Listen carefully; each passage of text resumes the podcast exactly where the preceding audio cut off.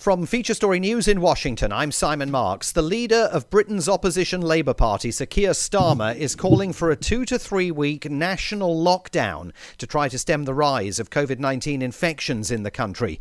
The move comes amid growing public disquiet over rising coronavirus deaths in Britain and the introduction only yesterday of a tiered response to the crisis by Prime Minister Boris Johnson. From FSN's London Bureau, Stuart Smith reports. The leader of the opposition Labour Party, Sir Keir Starmer, says the government has lost control of its response to coronavirus and is no longer following scientific advice. There's no longer time to give this Prime Minister the benefit of the doubt. The government's plan simply isn't working. The government's scientific advisers recommended a two week lockdown for all of England weeks ago. The Health Secretary, Matt Hancock, says the government is listening to its experts, but is also trying to balance damage to the economy and to education. US Supreme Court nominee Judge Amy Coney Barrett has evaded questions about her views on key issues on the second day of her Senate confirmation hearing. She also said that no one at the White House has pressured her to rule in any particular way.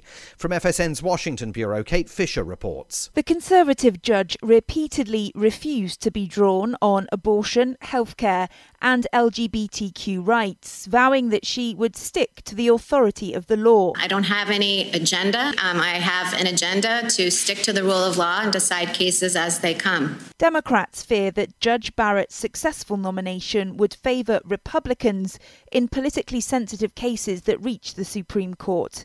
Kate Fisher, Washington. At the World Trade Organization, the EU has won the right to impose $4 billion worth of tariffs on American products in retaliation for illegal government assistance given to U.S. aeroplane manufacturer Boeing. The decision follows a parallel case the U.S. brought against Europe for subsidies to its largest manufacturer, Airbus. The pharmaceutical manufacturer Eli Lilly is pausing a clinical trial of an antibody treatment for COVID 19 because of what it calls a potential safety safety concern.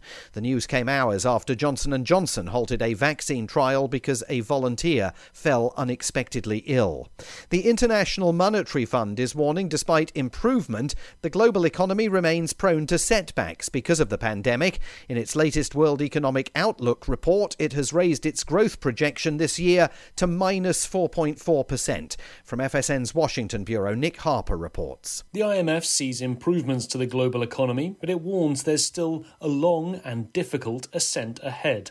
Much of the report warns of the unpredictability that anything essentially could happen. The IMF says economic activity remains prone to setbacks, and that in turn will cause lasting damage to living standards around the world. From bureaus worldwide, this is FSN.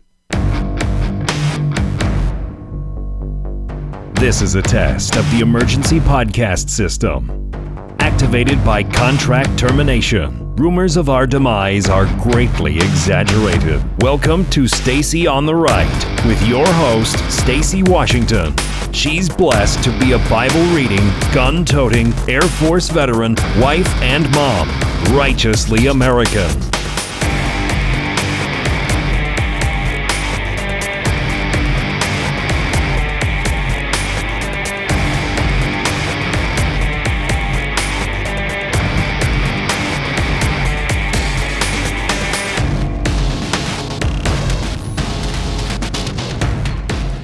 Welcome to the program. We're going to be discussing today Amy Coney Barrett. She is already a sitting judge, and she's now enduring many, many, many, many hours of questioning of the most fanatical type by the Judiciary Committee.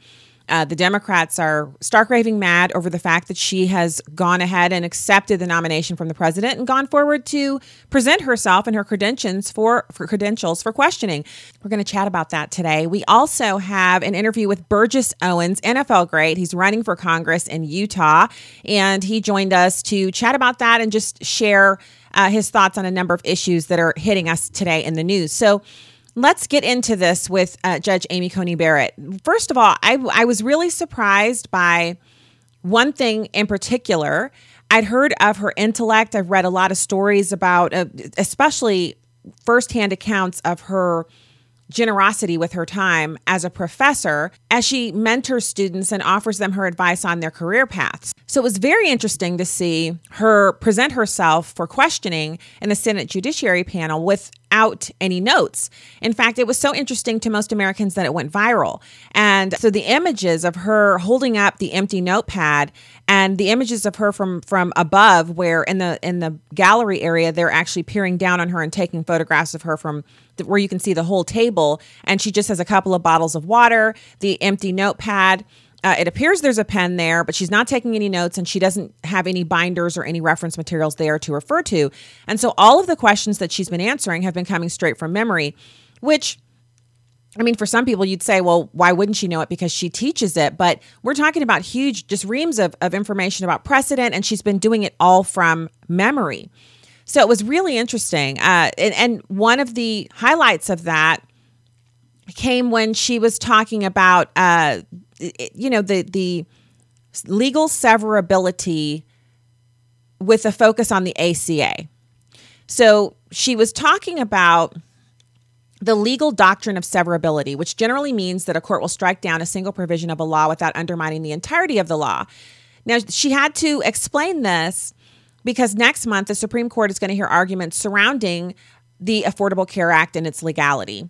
And of course, it's already had a number of its provisions stricken down, but this is the kind of the final uh, nail in the coffin. You know, if, if it goes wrong, it'll completely dismantle the very contentious and uh, hard fought. You know, it, it's a Democrat piece of legislation. No Republicans had any part in it, except for Mitt Romney, who created the template for the ACA, commonly known as Obamacare, back when he was a governor.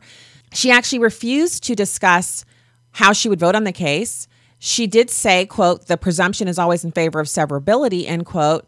And Lindsey Graham actually praised her for being a role model for conservative women now, she's not universally celebrated, obviously.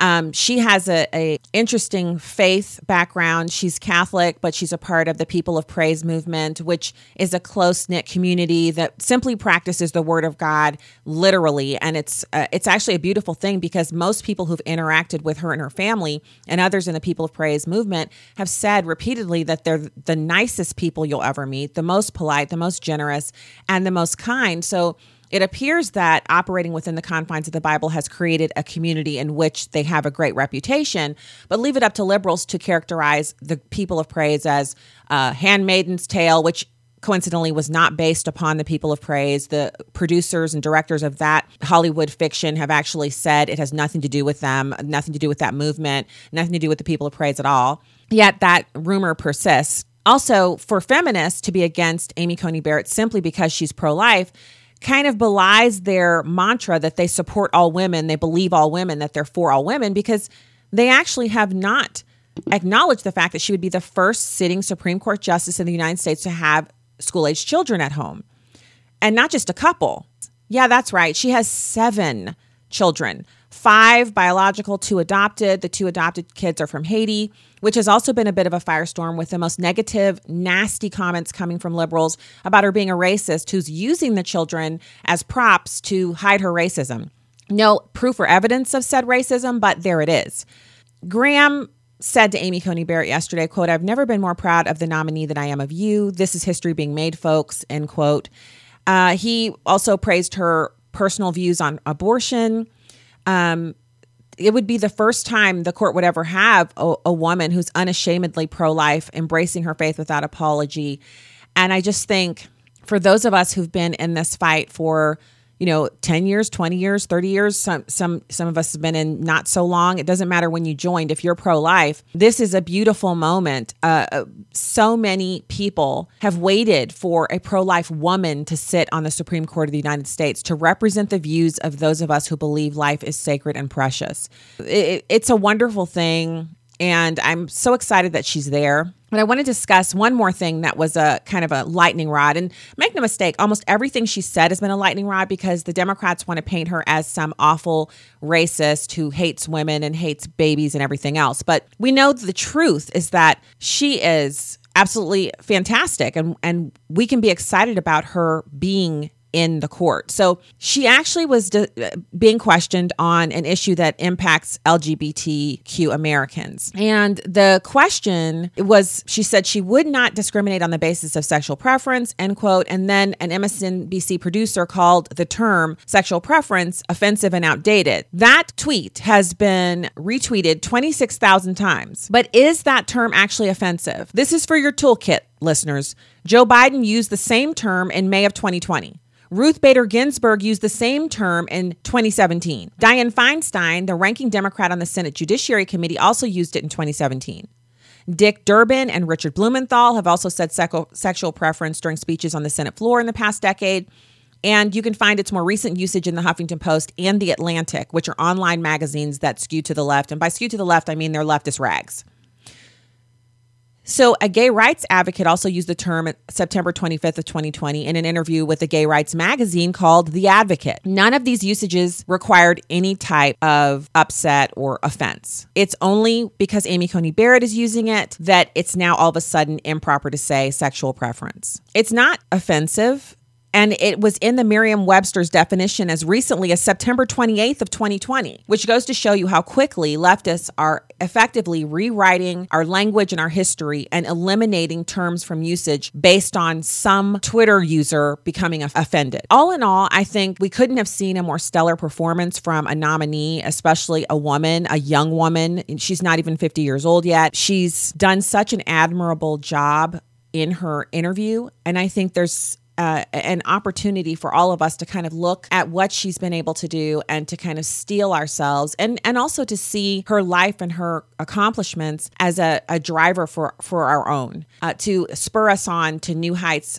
of being able to do things that we maybe thought uh, you know what? I can't I, it's too late for me to do that. I can't do that or I'm not sure if I can get that done. You look at her and you say you know what? I probably could get it done. Maybe there's a way for me to get it done. Maybe I need to sit down with someone and get some advice on getting it done. Maybe I need to talk to someone uh, or or I, my recommendation is first off pray about it. Think about what it is you're trying to do, pray about it, and then see if God will send some assistance. I, I really sincerely believe He will. I am looking forward to her joining the Supreme Court and being able to rule on cases and hearing her opinions. She is so brilliantly intelligent and and her personality comes through. She seems like she's fun, she's easy to laugh. She seems like someone who would be great to have over for dinner or to go to their house for dinner and it just is such an uh, it's it's an amazing time to be alive. It's a bright spot in what has been really just politically really a kind of negative time with all of the accusations going back and forth and the inability of anyone to simply admit that we're all still one country, even though we're fighting over politics right now. That's my recap of the hearings thus far. The links are in the show notes, but right now it's my pleasure to welcome my good friend, NFL great, congressional candidate from Utah, Burgess Owens. Burgess, welcome to the program. Hey, Thank you. Thank you, Stacy. Yes. How you doing? Doing well. How are you?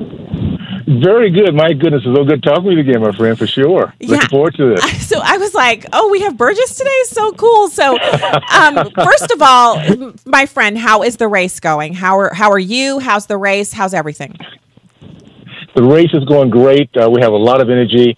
Uh, and very, very similar to what I think we, we're seeing across our country. There's so many people that really want, want change right now and we need to just make sure we can uh, uh, see it through, uh, fight to the very end, leave everything on the field. And, and I just have so much faith in the American people, number one, and with Utahns to do the right things. That's we have a history of doing that, and, and I'm excited about where we are to, today for sure. So I'm excited too because I just cannot wait for you to be there, adding your sense and abilities and expertise to that august body, which is in dire need of some grown-ups and some truth. And that's what we're expecting you to bring from the great state of Utah. Can you just I I'm looking at the congressional election nationwide and I'm yes. seeing political bias of the kind I've never seen before. It's at a level that is just unprecedented. Yeah, well, what's happening, uh, Stacy, is that you know we're at that point. We've had, I think, a, a year for our country to wake up. Uh, we have a, uh, we're having conversation now that we have not had for a long, long time, where Democrats, Independents, and Republicans are looking at what it what it what it looks like uh, uh, to have the left take control. We're seeing shutdown of businesses. Uh, uh, we're seeing not being able to church. Uh, we're seeing shutdown of schools, all those things that take away our life, liberty, and pursuit of happiness. So what's happening with our president? He's been able the last three or four years to pull back the curtain. We're, we're seeing now what's been going on, uh, what's going on underneath these these these termites, the the, the radical left that's been literally uh, working against our, our institutions for a long, long time. And because we're now at this point where we can go, you know, we're, we're, we're fighting for the hearts of our nation. They understand that too, and they're they're frantic. They're they're desperate. They they don't care now about progressively moving further. They want to sprint the last ten yards. They feel to get in because they know that once we get this this country back, once our president wins the election, once we get the House back and put some more backbone in the Senate, those guys are losing power about a minute, and they understand that. So uh, I'm excited. First of all, that they don't know when to stop. They they they started their riots way too early. American people are waking up saying, I, "I'm just not into this. I want I want life, liberty. I want peace. I want security." Things that all of Americans have expected with this great country, and and we've seen the left because they have no idea what wisdom looks like. They just have lost control. So it, it's a, it's a good thing for us because there's no gray anymore. And I'm excited about Americans standing up, pulling off the miracle we did in, in 2016, doing it one more time, and making sure we get this uh, get this thing done with the sure. So you mentioned something there that I want to highlight because I don't think we talk about it enough publicly in our discourse, and that is wisdom. Uh, it's it's not something everyone has. It's not it's not a commodity that's widely held. Some people have become experts in sounding wise, but their actions prove yeah. otherwise. And so you know if you can be a talking head or you can be someone who's truly wise and acts wisely, and the result of acting wisely is that other people are helped and good things happen, bad things are prevented, etc. Can you talk a yep. little bit about how it, we it's not just a dearth of wisdom. It's like idiots are running the show, especially on the left. They have so many people over there who are unqualified yet are in positions of power. What what a great question, uh, Stacy. You're right. We don't talk about this uh, uh, uh, quite enough. Wisdom comes from God. Period. That's only only source of wisdom. And uh, the reason why we have this great Constitution that has lived and survived for 245 years, has given us the freest country in the history of mankind, is because it was based on on, on flawed men uh, reaching out and trying to get as much wisdom from the God that they believed in to put together a proclamation, a, a, a mission statement that gives us the opportunity to continue to, to keep that moving forward. So no, we have people that, are, that they they consider themselves intelligent, knowledgeable, but wisdom is, is having vision. And that vision allows us to see past the obstacles we have today. It's having faith that uh, uh, that good people will be rewarded for their good good deeds and their good act good action. So I, I, I, the reason why I have so much faith in the American people because the American people still believe there's a God in heaven. A majority of us are going to do our very best. We might worship Him in different ways. It doesn't matter. But because we do worship Him, we want to be the best we can. We want the blessings He gives us. And we want to make sure we can only do that by making sure other people that we run across our lives are blessing others. So that that is why we have the country that is look as every every single generation gets better at looking at each other from inside out versus inside out inside out versus outside in. That's who we are, and that's why we are no longer a country of systemic racism. That is the greatest lie uh, that's ever been told, and it's only told because people have stolen our history and have no idea how far we've come and how great of a country we are today. So I I couldn't agree with you more. Uh, uh, there is a lot of ignorance on how wonderful America is, and there's the, this persistent. Uh, it, it, kind of increased during the Obama administration. You remember he said America is yes. not an exceptional nation. We're not a Christian nation. We're not a net good in the world. And his continued down talking from the Oval Office and, and abroad, where he would go and bow down to other world leaders, I think it really damaged the psyche of impressionable Americans who already don't have a great civics education. And so when you talk about the this this idea of who we are, what you know, what we believe yep. in, what we promote, what we export from this country, what we do when we go abroad with our philanthropy, our ideas, even the products that are made in America or abroad, but the idea of the product, the creation of it came from this country and it benefits the lives of billions of people across the globe. And we ignore all of that and instead focus on racism and smaller issues. And I look, I'm black, you're black. We know what racism is. We've experienced it. It's not that it's not real, but it doesn't prevent yeah. someone like you from going to the NFL, someone like me from sitting behind a mic here on national radio and speaking to millions of people Racism is not the thing that is preventing people from achieving their goals, yet saying that is almost an act of aggression. When people hear it, they yeah. immediately they're triggered. How do we get back to a place where the simple act of telling the truth is no longer uh, almost a crime? Well, we have to first of all learn our history, and uh, it was Karl Marx, which is you have to understand what we're up against, uh, my, my friends. It's been a long fight uh, for our Judeo-Christian values against uh, the socialists and Marxism that has been uh, been undermining our system for quite a while. As Karl Marx who said very simply, the first battleground is writing, rewriting of history. You steal our history, you steal pride for who we were in the past, our appreciation for where we are today, and any vision for our future. And that's what they've done very, very effectively. I'll say this about President uh, Obama. the greatest present of President Obama was that he's such a lousy president that, that, that, that people have woken up. We had in June 40% of black Americans trending toward President Obama. I mean, I mean President uh, Trump, because of the, the, the lack of leadership, the, the lack of success that the previous um, administration went through. So, what, what's good about I think the last last three or four years is that the curtain's being pulled back. We now realize that because you are a black American doesn't mean you cannot succeed in this country the, the, the message I give from my, my great background in the 60s, where we led our country in the growth of the middle class, mid-matriculate from college, percentage of entrepreneurs, those things are coming back because policies allows us to have our freedom to pursue our dreams of coming back. So what, I, what I'm excited about is that we have come to a point now where we can finally have conversations about who our true enemy is. And it's not each other. It's an ideology, an ideology that's, that's been embraced by blacks and whites, elitists, that would rather have misery as a strategy versus uh, uh, uh, faith and, and, and excitement and, uh, and a great future. So we're seeing it. Uh, by the way, Stacy, just to make this point, BurgessForUtah.com. we're yes. three, three or four weeks away from the, the big day. And I tell you guys, they have put $10 million of negative ads to try to scare particular senior citizens here. Uh, uh, and I think they kind of figured out maybe that I'm a senior citizen. I don't know what these guys are thinking. But at the end of the day, end of the day, uh, this is this is our moment, and not just here, but across our country. Please, wherever your your representatives are, your new freshman team, many, many of them are very much like me, have never been a politician before. We need to get this new team in. This new team of patriots will finally start dealing with things like DACA and, and Social Security and Medicare, Medicaid, all those things that have been not touched by the career politicians. We can finally do it because we have a president who's shown what American leading, lead, loving leadership looks like. we just need to get a House that puts together laws that will follow through on that. And I tell you, the next four years, Stacy, it can be a renaissance for our nation. So just get ready. Just have faith that the Republican Party has some answers and patriots that are going to finally get this thing done with, and we'll be proud when it's all said and done. Thank you so much for that, and and I I just encourage people to find out more about Burgess Owens. If you don't know who he is, if you've never read any of his books, if you've never heard him, I've, I've interviewed you so many times, and I've just i am so grateful for our friendship and for the ability to be able to talk Same to here. you because you're so wise. And so I just encourage people to find out more about him. Give the website again. I want people to make sure they know where to find you. BurgessForUtah.com and you'll find uh, uh, find the information. Matter of fact, spread it to spread it to though anybody having District Four in Utah, get the word to them because we want to make sure they understand there's some facts there that we need to understand and, and, and go forward. So and, and say, Stacy, once again, it's so good to do it again as soon as possible. Okay. All right, as soon as possible, and you get out there and win this thing. I've got to see you in Congress. They need you there. Uh, Burgess Owens, BurgessForUtah.com. Great to talk to you. Thank you, Stacy. Take care. Right. Bye bye. Take care.